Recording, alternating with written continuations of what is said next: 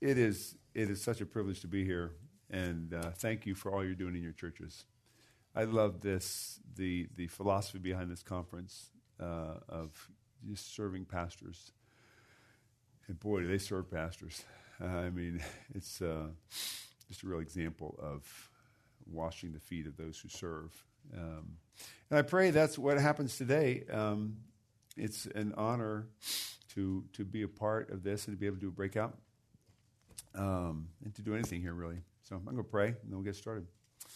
Father, thank you for the opportunity we have to think more carefully about what we do in our gatherings. Uh, we, we want to serve you. We want to glorify you. We want to bring glory to Jesus, our great Savior. We want your people to be fed well, as John was talking about earlier. And so we pray that our time together would be a means to that end. Uh, we we're, can't do anything of our own initiative, our own power, our own wisdom. So we pray that your Spirit would would guide this time for your glory. In Jesus' name, Amen. Uh, what this is called is um, what really matters in our gatherings, and uh, I trust that you'll not only be able to take stuff home philosophically, but practical things. And that's that's my hope. That's my prayer. And the, one of the questions is like, how do you go home from a conference where you got three thousand pastors singing at the top of their lungs to your church, which probably doesn't sound like that, um, and and you don't have you might not have the the band and the orchestra and and and all that stuff. Um, it's going to be different, but some things are going to be the same. And we're going to talk about the things that are the same. Uh, we're going to talk about what are the what are the closed hand, open hand, hand issues when it comes to our weekly gatherings. Like what what is non-negotiable and what are negotiables, and that will help us plan. Um, we, we want to find out or look at what's biblical, what's cultural, what's context. That those we're going to be, um, yeah, just talking about those kinds of things, not those specific categories, but we're going to touch on all those. When you think about what uh, we do in our gatherings, uh, there are a lot of reasons we do what we do. I'm not sure it's always because the Bible tells me so. And that's what we want to look at in this session. We want to look at what does the Bible say? Anyone have a copy of Reformation Worship? Big book. Yeah. The three essays in the front are worth the book. I mean, the book's like this. Uh, but the three essays about worship are really, really fantastic. But it contains uh, uh, scores of liturgies throughout the centuries. And you can, we can begin to get the impression that, okay, there's, there's a, and they don't say this, there's a liturgy, there's a right way of doing things. You know, God didn't give us one. He didn't give us the perfect liturgy. So, as I've thought about these things, as, as head of Sovereign Grace Music, part of Sovereign Grace Churches, I've realized, well, for, let, me, let me a little background. I was raised as a Roman Catholic and was going to become a priest and didn't, obviously. Uh, just in case you're wondering, praise the Lord. Um, but when I, after I became a Christian, and for many years after I became a Christian, the whole idea of, of liturgy was just kind of anathema to me. I just didn't like the idea. It wasn't until I read Bryan Chapell's book, Christ Centered Worship, it opened my eyes to the fact that, oh no, there's no perfect liturgy, but some are better than others. And a well thought out liturgy is better than one that's not thought out. And I, am guessing that as, as studious as we might be, uh, student, students of the, the gathering that we might be, that there may be things about our gathering that we could take a second look at and say, well, are these really the things we're supposed to be doing? Or should we stop doing these things? Should we do more of this? We planted a church 10 years ago in Louisville, Kentucky, um, and that was an opportunity for us to start over. Uh, I was, it was C.J. Mahaney and, and, other guys who were my age or around my age, and we, we had a lot of experience. But what we saw was, man, this is an opportunity to really look again at Scripture and say, what, what are the primary things? So I've been on that journey for the last 10 years, if not more. And uh, what we're going to do in this session, rather than lay out a specific pattern or practice that we can follow, is we're going to talk about five values that should inform and direct our choices and decisions and practices. Each one of those values is going to have an Im- indicative, something that's true about it, and then an imperative, something that we should do as a result of it. Does that make sense? And then we're going to draw some practical applications from those. So I hope this is helpful. I'm going to try and make sure we have some time for questions um, because this is it's about your church. This is not you know we're not trying to make everybody look the same. It's what what does the Lord want to see happen in my church? And part of that involves you know what next steps do I take? What what things can we do? We just changed our literally just recently. Um, just being convinced that we had too much extra stuff in the middle. So we moved some stuff up to the front and changed it. It was just, it's just been great. Uh, so there's always stuff we can do. So, first value, God. Don't you think that's appropriate? God, our gatherings are God initiated and meant to be God exalting. So that's what, that's what I'll do for each one. They are this, they're meant to be this. They're God initiated and meant to be God exalting. When we think of worship, we typically start with ourselves. We're going to worship. We're going to do the worship. Who did the worship today? Well, God did the worship today. Uh, he, he, and if, if He wasn't involved, there was no worship, no God pleasing worship. But we think, you know, we sing, we pray. Some of us even lift our hands. We organize, we read scripture, we gather. But as you look at God's relationship with us, with his people in the scripture, he's always taking the initiative. It's, you don't have to be a rocket scientist to see this. God called Adam and Eve out after they sinned. Adam and Eve didn't go looking for God. They didn't, they didn't think, oh, we're out of God's presence. How can we get back? He came looking for them. He established a covenant with Noah after the flood.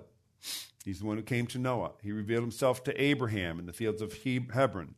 He spoke to Moses in the burning bush, delivered his people from Egypt. He initiated all that. He calls his people together at Mount Sinai to reveal his laws, to tell them, You're my chosen people, you're my treasured possession. He called out prophets through which he spoke to his people again and again and again Samuel, David, other prophets. He sent his son to redeem us. When we thought, Wow, how are we going to get out of this? God sends his son He said, This is how you're going to get out of this. It's so great. And then he sends his spirit to enable us to know him and to apply the effects of what Christ has done to us, to transform us. So God has always been the one who takes the initiative in our relationship with him. We are simply being invited to join in on the joy filled adoration and fellowship that the Trinity has enjoyed from eternity from all eternity. That's what we're being invited to join in on. We're not starting anything. We don't gather together as a result of our own impulses or desires or planning. We gather because God has called us together. He's called us to Himself, to behold His glory, to receive His word, and to be changed into the likeness of His Son. He initiated our relationship with Him, and then He initiates our gatherings. So our gatherings are God initiated. But for what purpose? Well, to exalt Him. That's why we gather. So David says, Psalm 34, I will bless the Lord at all times. His praise shall continually be in my mouth. My soul makes its boast in the Lord. Let the humble hear and be glad. Because the, the proud don't want to hear it. Let the humble hear and be glad. Oh, magnify the Lord with me. Let us exalt his name together. That, that's David's passion. That should be our passion. That should be our people's passion when we gather. That means we don't gather to simply consider God or philosophize about him or discuss him or just think about him or share our opinions about him. We gather to exalt him. And what, what I mean by that is to magnify him, to increase our awareness of him in our minds and our hearts and our wills. Everything. Everything about us. When the Bible talks about praising God, it's with our whole being.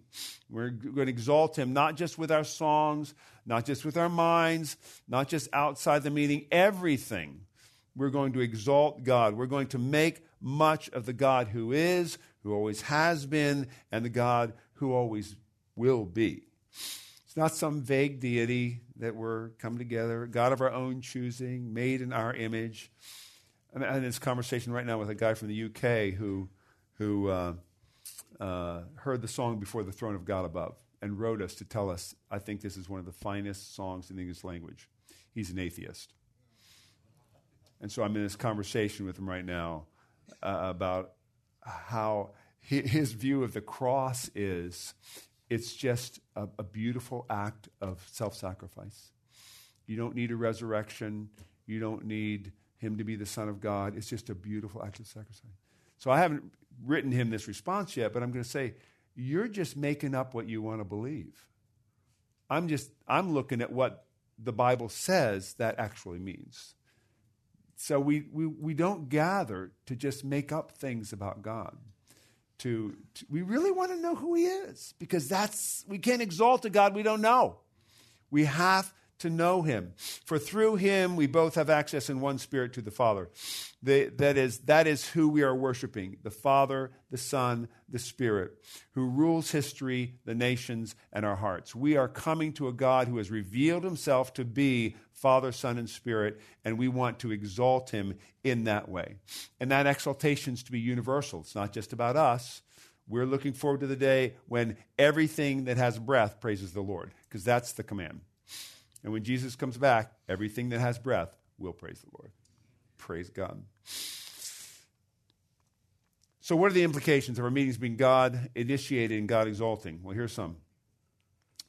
Although God is spirit and invisible to us, he's to be clearly seen in our meetings. And by that I mean he's, he's to be seen as preeminent, he's to be seen as honored, he, he's to be heard, He's to be treasured.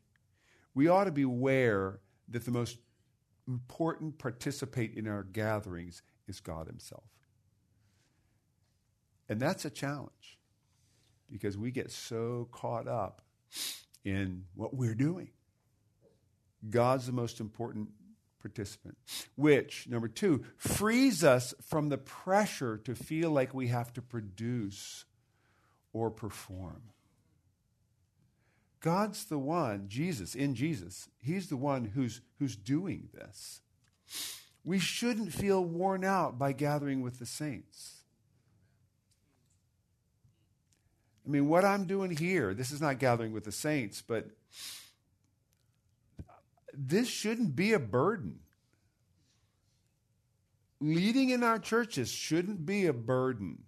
Not if we're aware that God's initiated it God's sustaining it. He's the one who's getting all the glory. Now, if we don't think He initiated it and we want the glory, it's going to be really hard. So, just a, just a heart check after a Sunday, and there's appropriate weariness, for sure. but after a Sunday, or as you maybe as you're looking forward to Sunday, is it a weight or is there joy? Is their expectation. Wow, we get to meet with God. And while we're there, we're going to be exalting Him. We're going to be thinking more about Him and, and reminding ourselves of how good He is and merciful and kind and true and righteous and holy and majestic and awesome. I can't wait. I hope that's, that should be our attitude. We're meeting to receive and marvel at the God who has called us into His presence. Never lose the wonder. And if you never had it, I suggest that you, you tap into that. It's a wonder to meet in God's presence as God's people. Three, people shouldn't be impressed with our plans and preparation and production as much as they are with God's word, worthiness, and works. The most important thing about our meeting is not our creativity, it's not our originality, it's not our innovation, it's our listening and faithfulness and bearing witness to who God has revealed himself to be in Jesus Christ. And then another implication is just our gatherings are to be innately and expressly Trinitarian, which I think a lot of us would probably be aware of, but is often missed in different dynamics. Think about the way you pray. Just think about the way you pray. How often do you pray Trinitarian prayers? You know, they pray Trinitarian prayers all the time in the New Testament. One of my favorites, Second, Second Thessalonians 2. Now may our Lord Jesus Christ himself, it's not Trinitarian, but the, the Jesus and the Father, and God our Father, who loved us and gave us eternal comfort and good hope. Why does Paul do that? I love that. May our Lord Jesus Christ himself. Do we ever pray that way? Maybe we maybe we should think about it. Maybe we should think about it's not just God. Oh God, we which is fine, fine, but God has revealed himself to us as Father, Son, and Spirit. And so our meetings should should that should be the warp and woof of our, of our meetings. That should just be the fiber. That you don't have to expressly say it all the time. It's just coming through in your songs, it's coming through in your prayers, it's coming through in your preaching. Uh, we did a song, an album a few years ago called "Sooner Count the Stars," which was a album filled with songs that were expressly Trinitarian. And I was working with the writer the other day, and she said, uh, um, "Is like, do we still want to?" She was work, on, working on a line. Said, a, a, verse that was like Father, Son, and Spirit. Do you, are we still like wanting to include the Trinity and stuff? I said, "Yeah."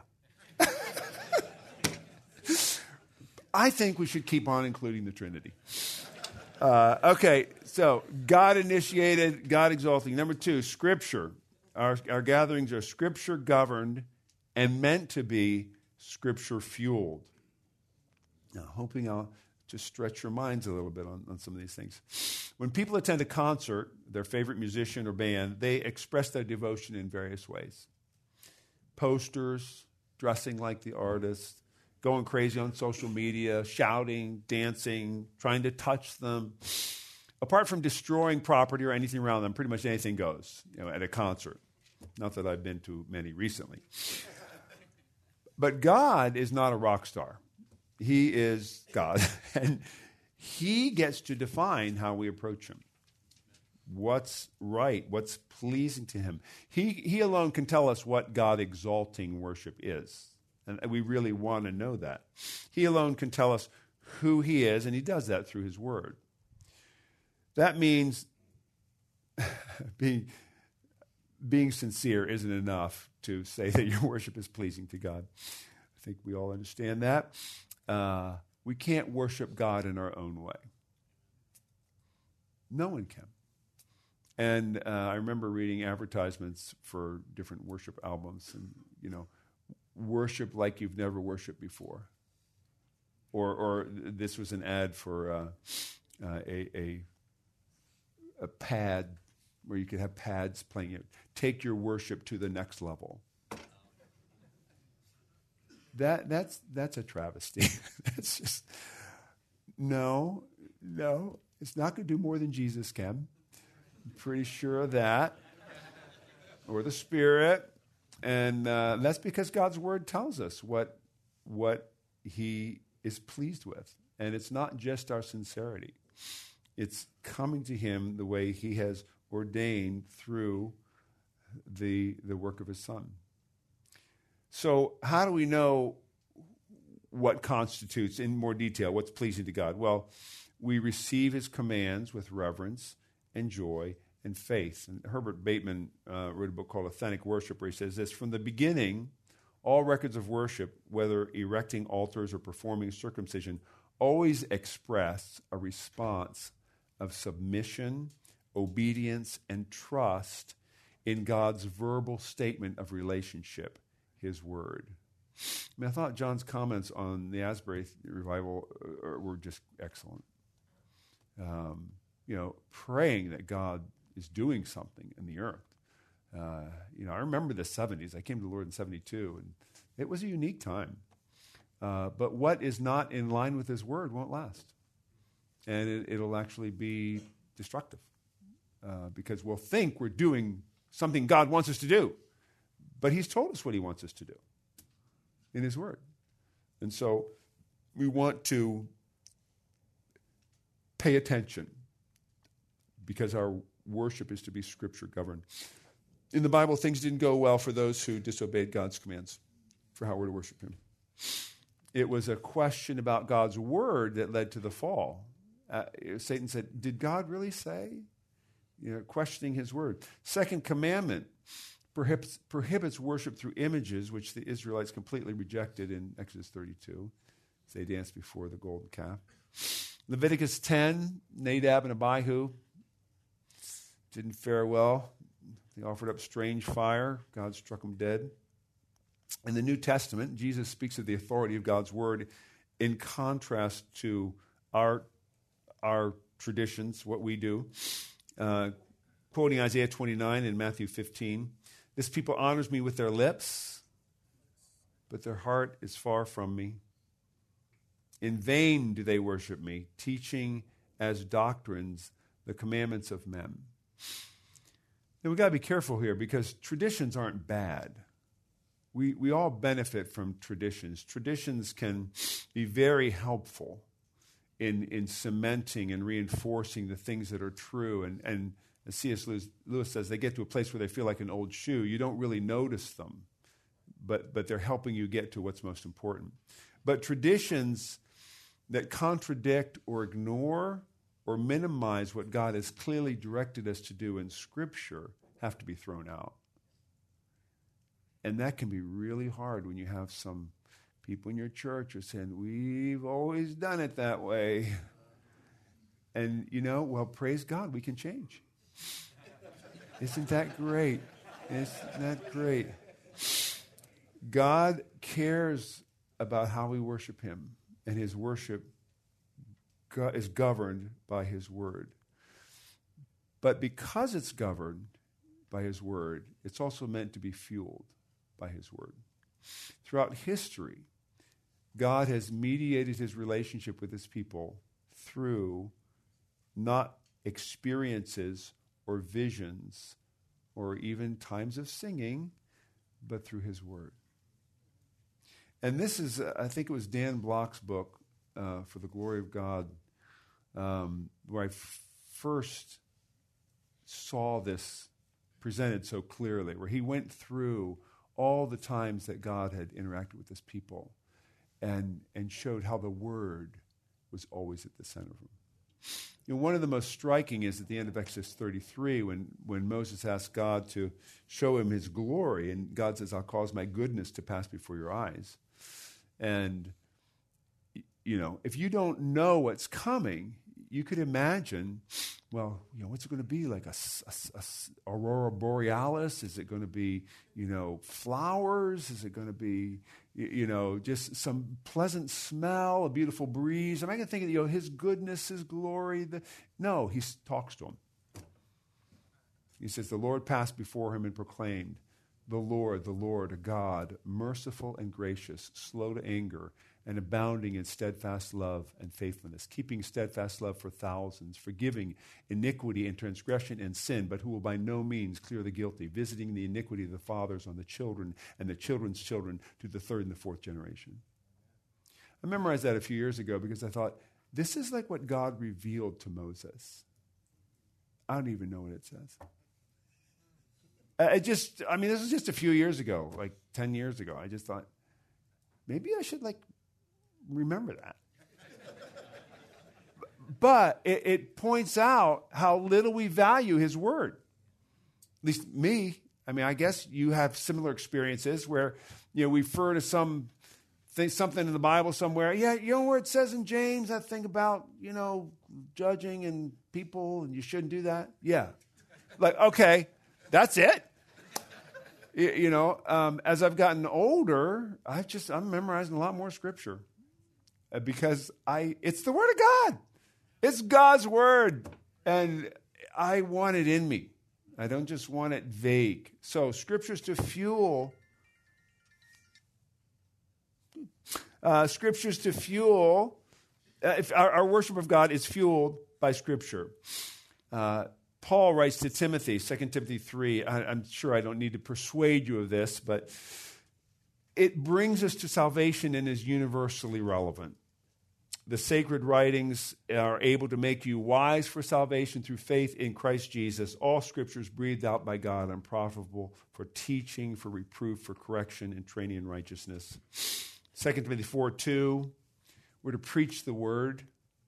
preach the word, be ready in season and out of season. Hebrews 2 1 says we need constant reminders of God's word. Therefore, we must pay much closer attention to what we have heard lest we drift away from it.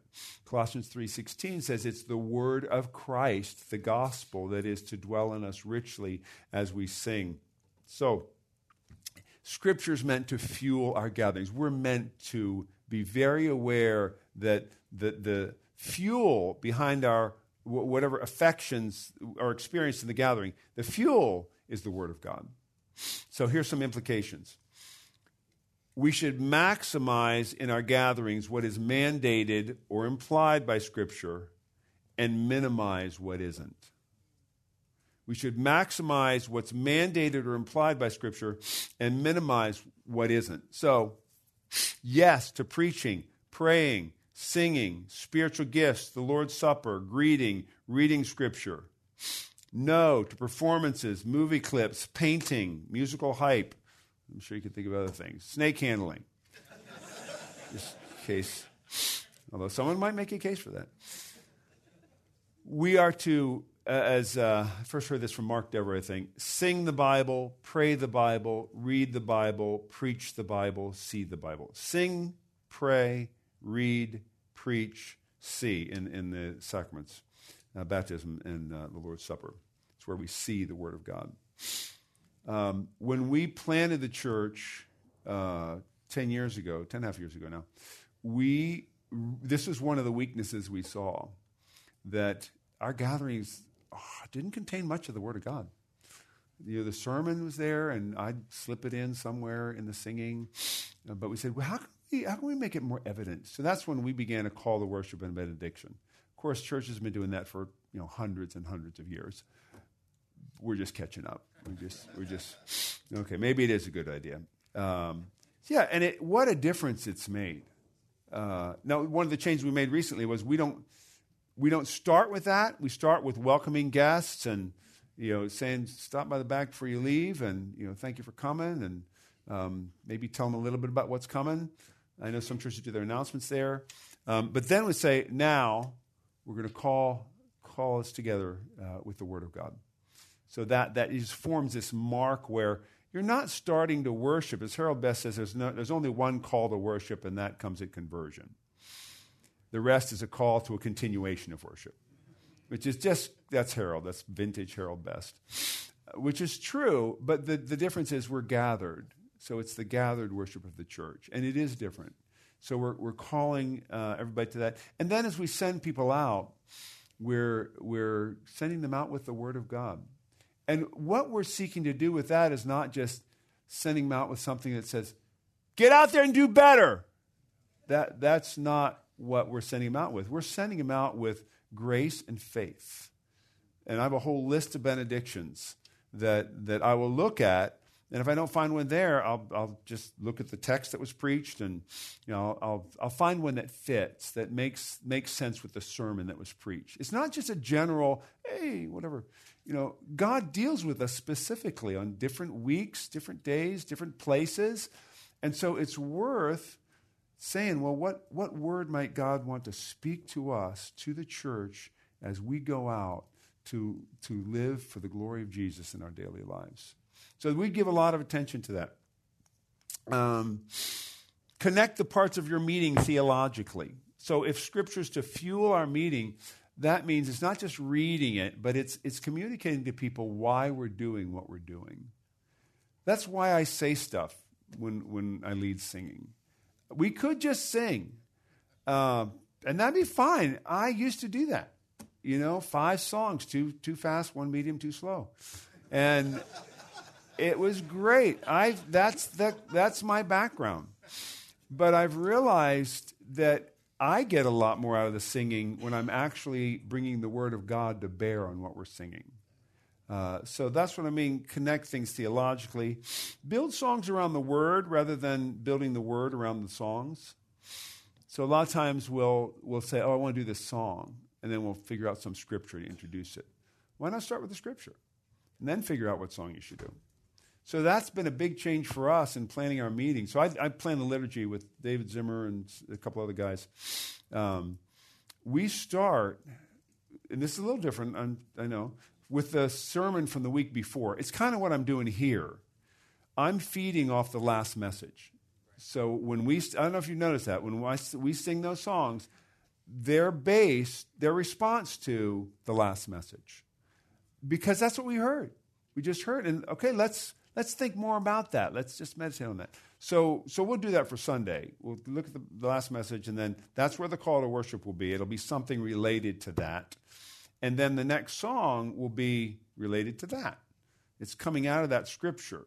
So I might have a song, I think, oh, that'd be a perfect song. But when I pick the scripture, it's not a perfect song anymore. I think, oh no, this song would be better. So that's just being word driven, word fueled, rather than song driven.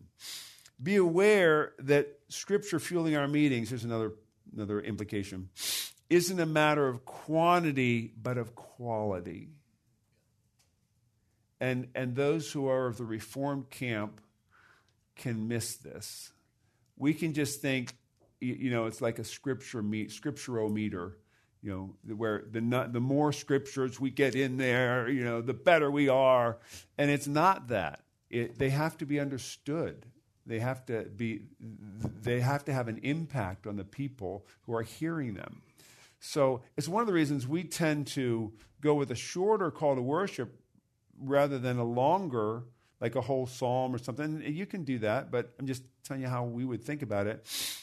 We know, like, if you're going to read Psalm, you know, 71, which is a lot of verses, people are going to have a lot of time to get distracted.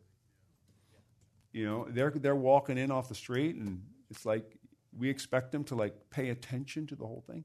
We want them to benefit from what we're doing, so we'll, we'll tend to make those shorter.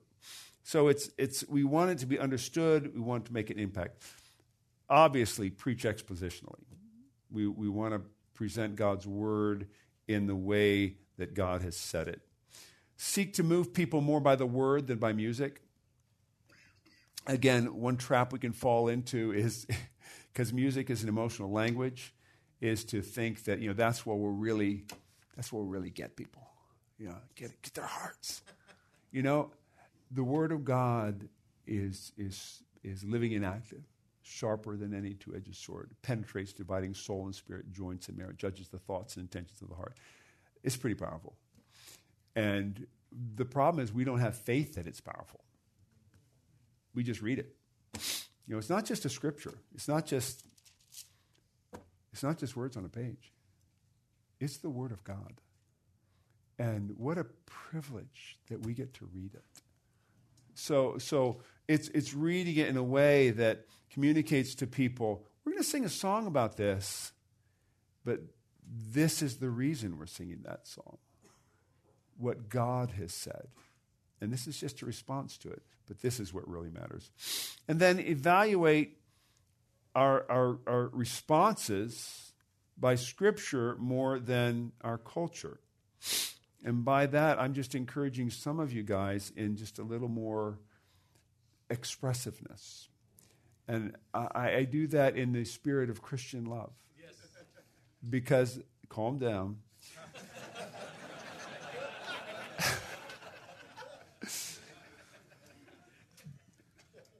We're not cultural Christians. We are biblical Christians. But I think too often we have filters on our eyes as we read passages like Nehemiah 8, 5, and 6, Ezra opened the door in the sight of all the people, for he was above all the people, and as he appeared at all, the people stood. As, as he opened it, all the people stood. And Ezra blessed the Lord, the great God. And all the people answered, Amen, Amen, lifting up their hands. And they bowed their heads and worshiped the Lord with their faces to the ground. It was, it was a moving event, and he was just reading that's what was going on. I just love that. There was one time uh, in a conference with Matt Papa, and he read that, and he said, You know, I'm just going to read this psalm, or I forget what he's reading, something in the Bible. And uh, he said, I just want you to respond to, to what I'm reading. And it was just such a moving moment because people were given permission, given freedom, and it was clear that this is meaning something to me. No one's doing it because I want to show you how expressive I am. No, it's just this is it's the way we normally act. And that that's that's how our expressions should be evaluated by what's normal, how we would normally react if we found out that, oh, I don't know, your team just won the championship or um, you're, you're, you just had a granddaughter or, or child or um, you just got engaged or any, any joyful event where you're realizing this is pretty significant. This is really good. And I want to commend you guys because this is the first Shepherds Conference I've led at where there was actually expressiveness from the first meeting. And when I say expressiveness, I mean it wasn't dead silence after we sang. I, I and it's not about uh, you know, no, we got to be all extroverts. No, it's about doing what's natural to what we're singing. And what, what do we do the first day? Yeah, all I have is Christ. Yeah. How can you not want to respond when you're saying, Hallelujah? All I have is Christ. Does that mean anything? Is it true? If it's true, then it's good news. And if it's good news, you, you do want to. Yes! Yes! anyway, all right. So all I'll say about that. Number three. Number three, the gospel. So we've got God, Scripture, and the gospel. How are we doing on time? When do we start this? Oh my gosh, we are so behind. Okay, our gatherings are gospel grounded and meant to be gospel driven. Gospel grounded and meant to be gospel driven. Throughout Scripture, God calls his people together to recount his acts of salvation. We see it in the Old Testament where he calls his people together again and again to, to, for them to remember, to recall how he delivered them from Egypt. He's always reminding them of that. You see it everywhere in the Old Testament. After Babylon, he, they were talking about how they celebrate how he restored them to the promised land from Babylon. For us, of course, that means realizing that God has delivered us from sin and from hell. And we gather together to celebrate again and again his salvation. For Christ, 1 Peter 3:18 also suffered once for sins, the righteous for the unrighteous, that he might bring us to God. That's how we are brought to God. If Christ, through his substitutionary sacrifice, did not bring us to God, we would not be able to approach him. We would, we would expect judgment rather than blessing. And didn't Josiah do a great job with Zephaniah yesterday as he spoke of I've never heard a sermon on Zephaniah. And I told him today at the beginning, I was thinking, I was a little nervous, it's a little graphic. God tearing you apart, pouring your blood out, and just I thought, where is this going? but I tell you, when he got to Zephaniah three seventeen, talked about the Lord singing over us. That sung like it had never sung before, and it's it's just it's just the word of God. But it's it's talking about that deliverance. It's talking about salvation. I we, we should be increasingly more amazed by what Jesus did, and it should never become old never, never become tired. If it's becoming tired to us, it's, it's, our, it's our problem. We're not seeing something of the depths that Jesus descended to and, and the, the problem we had. Uh, I, it just defies description to consider how Jesus Christ, the Son of God, would come be one of us so that so that he could live a life of perfect obedience so that he could die and receive the judgment for our disobedience. The Son of God? Why would he do that?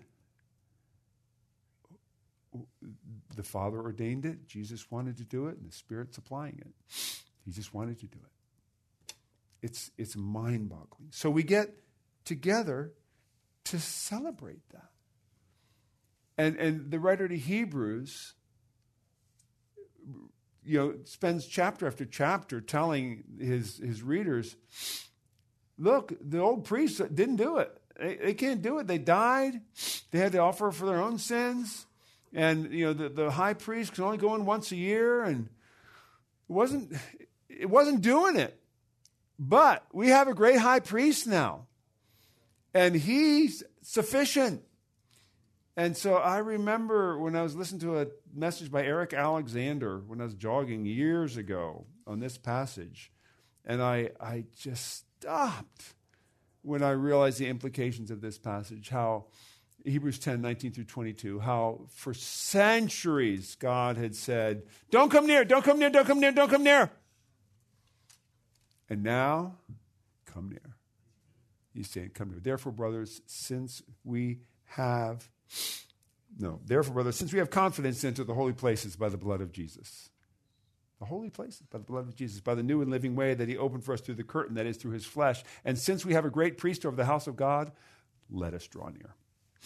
So we, our, our meetings are gospel grounded. Paul didn't hesitate to remind the recipients of his letters of the gospel. Now it would remind you, brothers, of the gospel I preached to you, which you received, in which you stand. 1 Corinthians 15 1.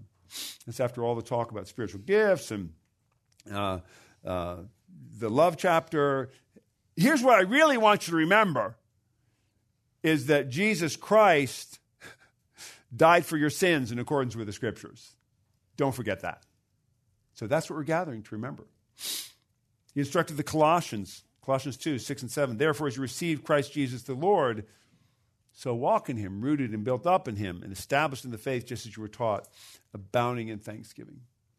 Theologian David Prior said, We never move on from the cross only to a more profound understanding of the cross, or deeper understanding of the cross.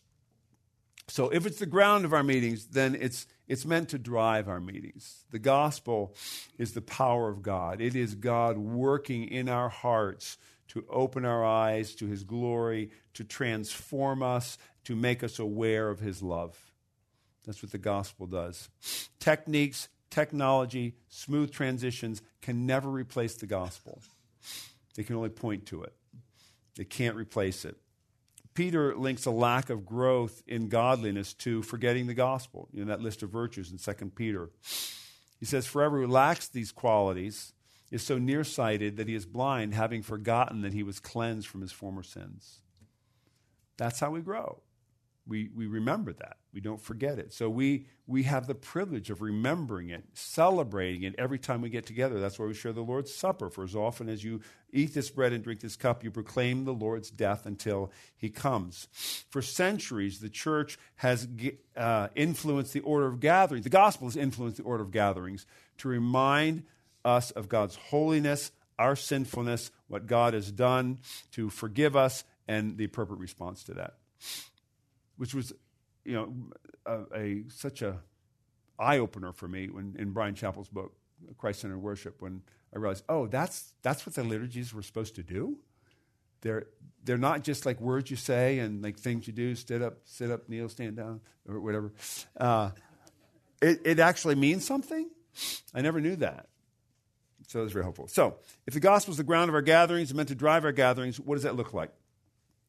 Our songs and prayers and preaching are meant to be gospel exalting and expanding, not unclear or vague. It's why I love songs like Before the Throne of God Above. Verse 2 When Satan tempts me to despair and tells me of the guilt within, upward I look and see him there who made an end of all my sin.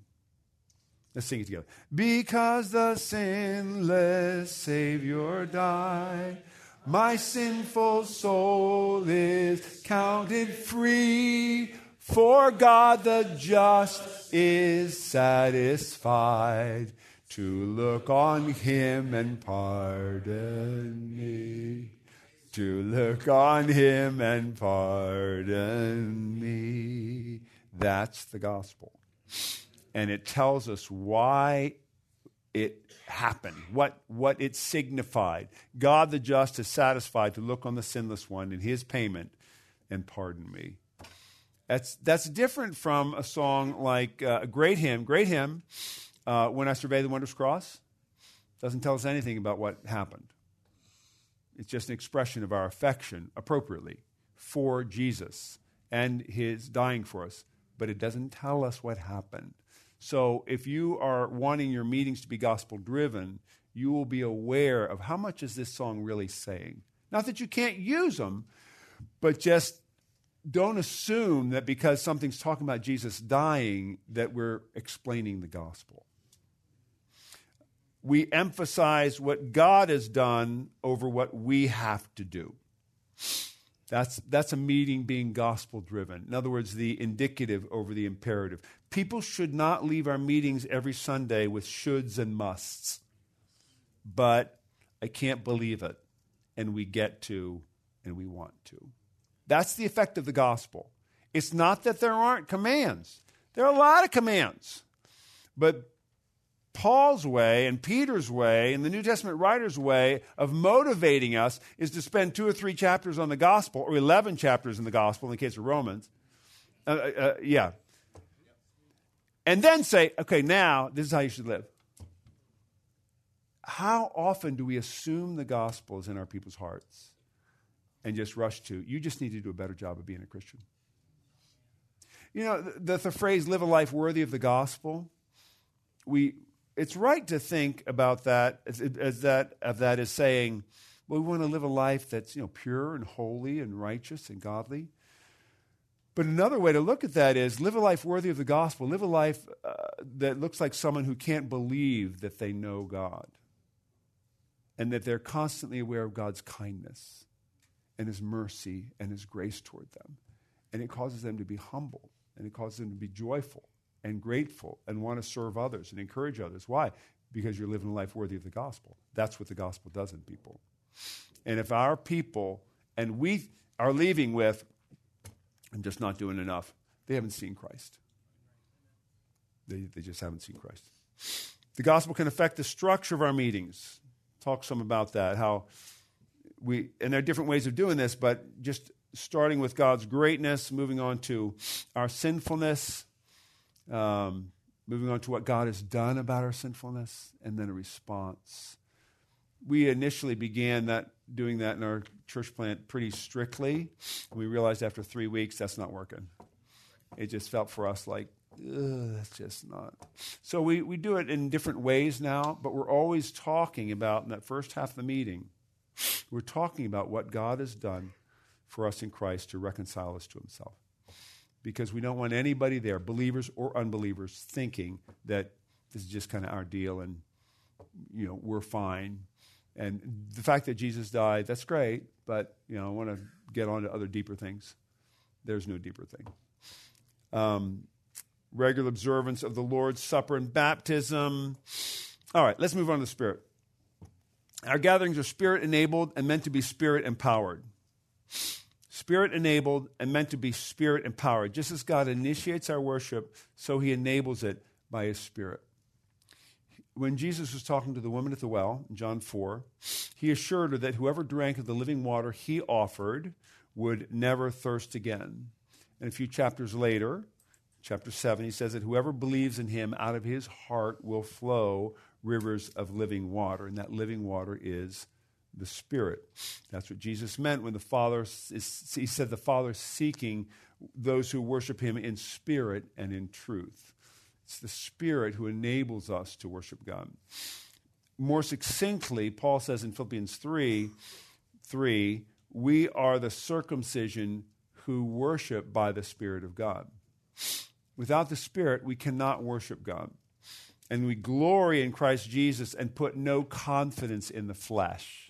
There he's drawn a, a, a contrast. We worship by the Spirit of God. We don't put confidence in our flesh. Spirit enabled worship acknowledges that we bring nothing to God but the sin that required the death of his son. We didn't make ourselves Christians. It was a work of the Spirit of God to give life to our dead spirits through the life, death, and resurrection of Jesus according to the plan of the Father. He enables that worship to take place. But He not only is enabling our worship, He empowers it. And you don't have to be a continuationist to believe that. If you don't believe that, you aren't a Christian church. Just so you know. The, Spirit, the Spirit is doing everything in our meetings, empowering what's taking place, anything of eternal significance, that's the Spirit's work. It's, it's, he's working in and through everyone when we gather. 1 Corinthians 12 7. To each is given the manifestation of the Spirit for the common good. It's diverse. 1 Corinthians 12 11. All these gifts are empowered by one and the same Spirit who apportions to each one individually as he wills. There are gifts all around on Sunday morning. Everywhere you look, there are gifts. The Spirit's given gifts to people. Our singing is, is, is characterized by the Spirit's filling in Ephesians 5. So, what, what are some of the implications of seeing our gatherings as Spirit enabled and empowered? It should increase, increase our prayer life dramatically if we really believe this. If we don't, prayer just perfunctory. A few years ago, we started the, the, the uh, mixing console crashed on Sunday morning, and uh, we were just all standing around, and it was during rehearsal. I thought I should probably redeem the time. And so we walked through the liturgy, and I told them everything that was going on that we were going to do that day, and we've never not done that since then. Just thought, wow, why wasn't doing this before? But the other thing we did was we prayed. And we took like 10 minutes to pray uh, as, the, as the musicians. And it was just so refreshing because I thought, wow, we were really expressing our dependence on the Lord here. We're really acting like we believe that unless He comes and works, nothing's happening. So we'll pray more. It will increase our faith, expectation, and anticipation that God will work in our midst when we gather. So whether your church is 20 or 200 or 2,000 or 20,000, it's the same Spirit. And He's there to work. He's, he's there to, to work through the gospel and the Word of God and through His people to do what only God can do, and that is to transform us into the image of His Son, while at the same time pouring out, shedding abroad in our hearts the love of God. That's what the Spirit does. He can do that in your church. We'll begin to see how many ways the Spirit's working in our gatherings before, during, after. So during the planning, during the meeting, during the singing, during the preaching, during the announcements, during the prayers, during the fellowship, we'll look around and think, wow, the Spirit's at work here. You know, so many times we can look around and think, oh, I don't want to talk to that person. Uh, uh, or, or, or I got to do this, I got to do this. Take a few moments, really, before and after your meeting, to just look around and see what God's doing. The Spirit is working. He's working through the spirit of faith as someone prays for someone. Spirit of hospitality through if you have people greeting at the, at the meeting. Um, gift of administration, the fact that you can even make things work on a Sunday. I'm so thankful for the gift of administration that other people have. wonderful. We should ex- and we should expect to be affected by our gatherings.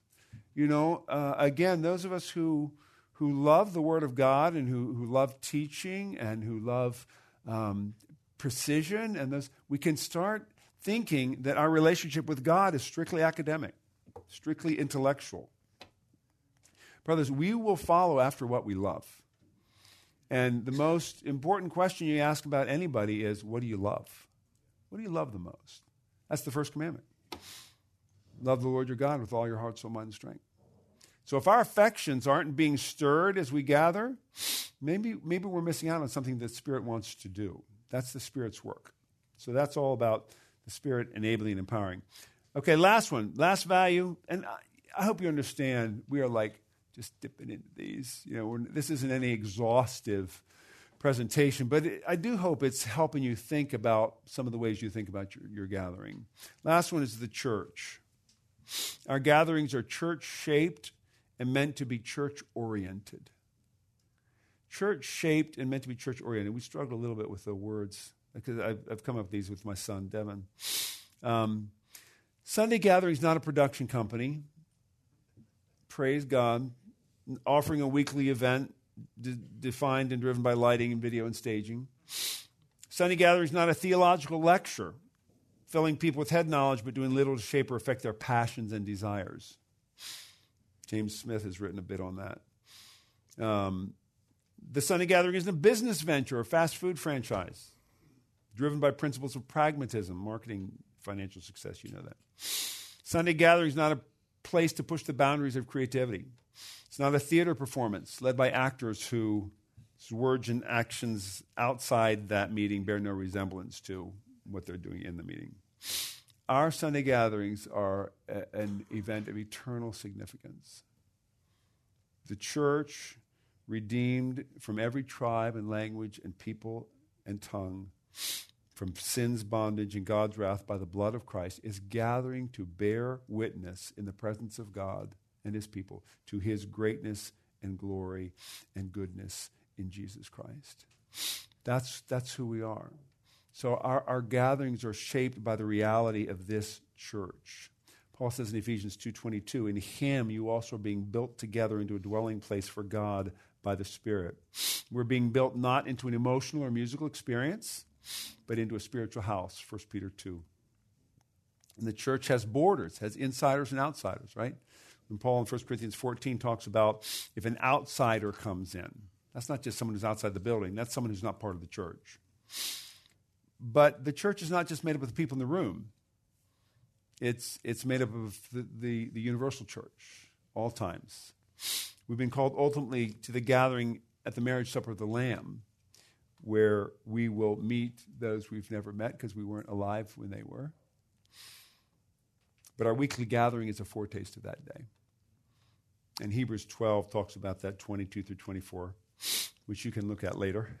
Um, so the church is the shape of our gatherings. It's not just a meeting, it is, it is the church of Jesus Christ. That means our meetings will be oriented around the church. We're not oriented towards performing, producing, or people on a stage. We're not spectators in an audience. I tell the people in my band, we are part of the congregation. And as a preacher, you should feel like you are part of the congregation. I had the opportunity to uh, be with Sinclair Ferguson one time, and He's just one of my favorite preachers. And uh, I said, Sinclair, when you preach, I feel like Jesus is speaking to me. He's pretty good. And I said, How do you do that? And uh, he just had an immediate answer. He said, Well, when I preach, I imagine myself in the congregation and Jesus preaching through me. Okay, that's good. Whenever, whenever we are in front of people, that's what's taking place the Lord is ministering to his people. We're, we're there, we're his vessel, he's using us, but we are all part of the congregation. Now, therefore, there are varieties of gifts, but the same Spirit, and there are varieties of service, but the same Lord, there are varieties of activities, but it's the same God who empowers them all and everyone. Everyone's involved. And of course, in a larger church, you'll have you know, some people doing more things than others. But there should be a design to the meeting that somehow makes people aware that we are a church, a congregation, not just a show. And are people aware of that? You have welcome one another, instruct one another, greet one another, comfort one another, serve one another, address one another, admonish one another, encourage one another. Who's doing all that stuff? Do you, as a pastor, how many pastors do we have in this room? Senior pastors. Well, okay, great, a lot. Uh, yeah, do you feel that burden? Like, I got to do all this stuff, I got to do all this stuff, I got to do all this stuff? You should. It's, your church is a church. So, what does a church shaped and gathered, oriented gathering look like? We'll be conscious of the uniqueness of what's taking place. There's no meeting on earth like the gathering of those redeemed by the blood of the Lamb. Just uh, this great conference. But I'm always more effective by gathering with my church. And I'd always rather be with my church. If I'm visiting, you know, another church somewhere, I'd rather be with my church. I mean, I'm grateful for the universal church, I mean, the worldwide church, but I want to be with my church. That's it's my church. We'll involve the congregation in various ways serving, prayer ministries, scripture readings, music. Um, yes, yeah, so we've been conscious of that, just trying to involve the, the congregation in different, different aspects of the meeting. The sound of the congregation will be the priority when we sing. So if it's a church shaped gathering, church oriented gathering, you will be more aware of the congregation's voice than the band, than the musicians. It's really easy here because you guys are so loud. It's, it's not. But if your church isn't loud, one of the ways to help them be loud is not play so much. You know, you might have a pianist that's just always doing this, you know, teach them to just do this. Let people sing. Pastoral care will be at the forefront of our planning, preparation, and leadership. If, if it's a church, which we're called to feed and shepherd, then, then we have responsibility to care for and shepherd that flock. We're not just stirring up a crowd, uh, we, we are shepherding souls. Um, that's one of the reasons I will say things in the midst of singing because I'm speaking to what these words mean. I want people to get what these words mean. I don't want us just to sing. And some people say that's distracting. I'm sorry. it can be overdone, but it is one of the ways, or, or even speaking between songs, it's, it's, just it's one of the ways that we're saying we care about your souls. We care about who you are. And then finally, we'll be historically aware of, of what the church has done for centuries mining liturgies, songs, teachings of the past. Uh, someone said tradition is the living faith of the dead. Traditionalism is the dead faith of the living. We don't want to do traditionalism. Tradition's okay. It's the living faith of the dead. We want to be committed to reforming the dead faith and reclaiming the living traditions of the past, recognizing that the Bible is our ultimate authority. So that's pretty much what I got. Um, it is 302, but I'm going to just take time for any, if there are any questions, like maybe five minutes, yeah, right there.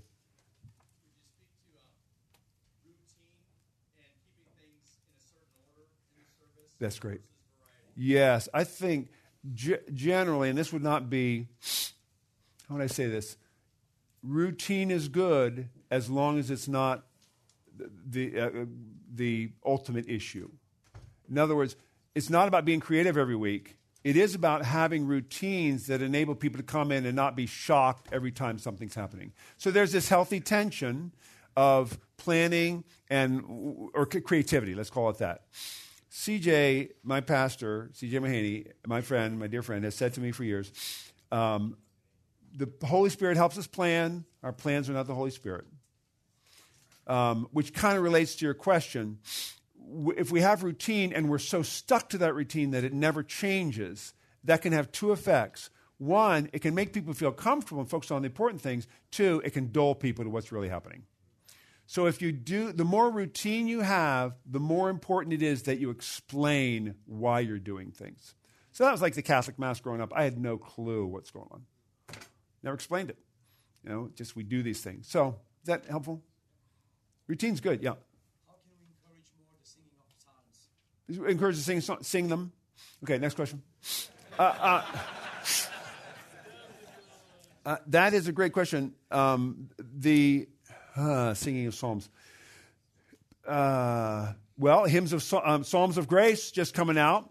That'd be a great one. Um, the I think the key is to uh, sing songs that reflect the content, expressions, heart, and theology of the Psalms, which may mean you're singing some Psalms, but not necessarily only Psalms, which I don't think you're, you're asking or saying. Um, but I would draw attention to the times, anytime you sing a song that is based on the Psalm. So there are Psalms, like uh, Joy to the World is based on Psalm 98, but most people don't know that. Um, so there, there are different ways we can tie people into it. I think hymns of grace would be a great one. The problem with the Hebrew poetry and bringing it into our environment is that Hebrew poetry was written differently musically than what we do.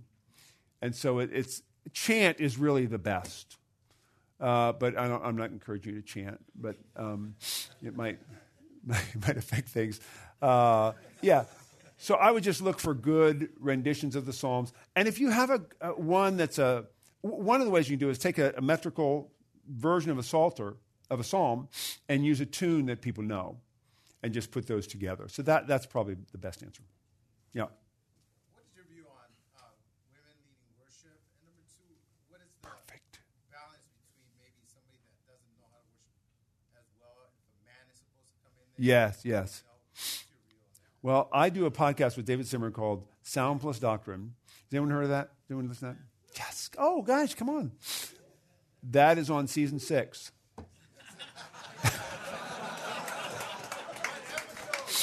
now, very briefly, it, there, it certainly depends on what that role is and what the, the significance you assign to that role.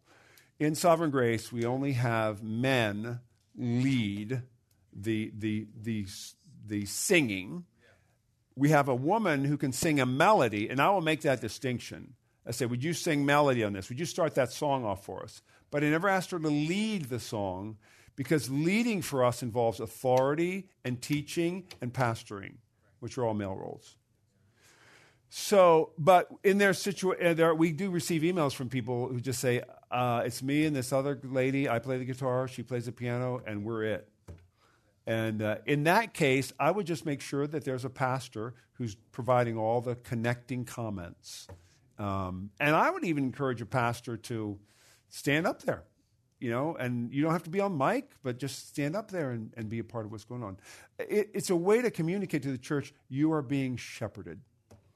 And that's where I think we get more of our cues from what happens musically in the church from the rock concert culture than we do the Bible. That, that role was never meant to be just, hey, whoever, whatever, you know, if you're good looking and you're young and you have a great voice, you're good. That's not the stipulations, that's not the requirements. I would fail on all three, so. Uh, it, but yeah, but we will have that podcast coming. In. And what was the second part? If some Well, no, just the male coming in and actually he's not as good as. The... Oh, yeah, yeah. So the, the, the main point in leadership is not musical, it's pastoral. So leading worship and song is a pastoral function before it's a musical one.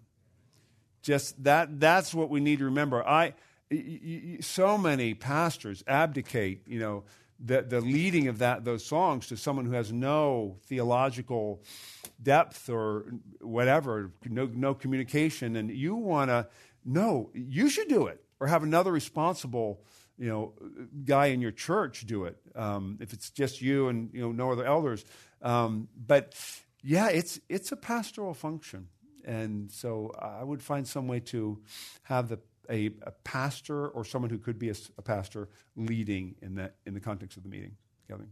Okay, just a couple more. Yeah.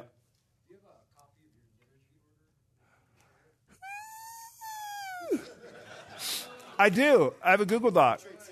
No, I, will just tell you what we do. We do we do a uh, call to worship. We do two songs.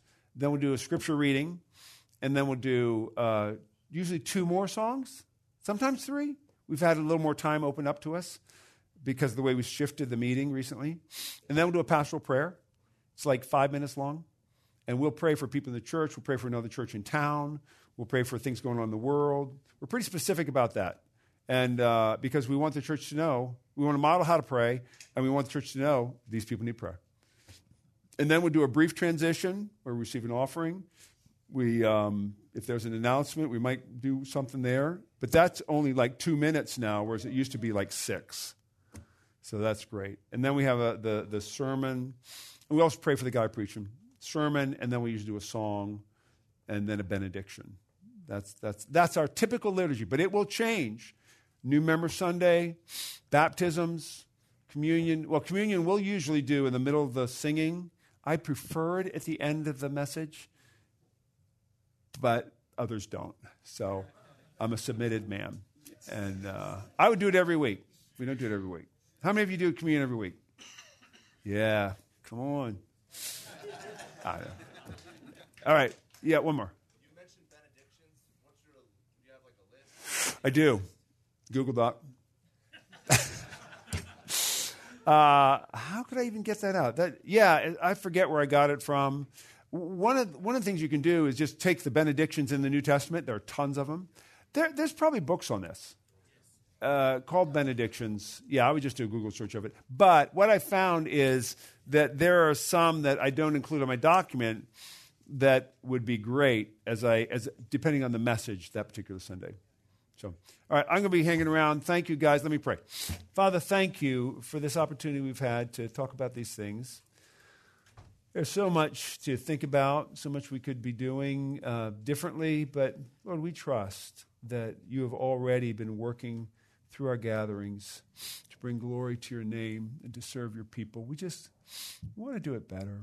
We, we want to do it in a way that reflects that you are the one who is responsible and, and you are the one who's to receive the glory. And you have given us all we need to have meetings that bring glory to you, bring glory to Christ, and see our people transformed. So we ask that you would uh, use what we've talked about for your glory and the good of your people. In Jesus' name, amen.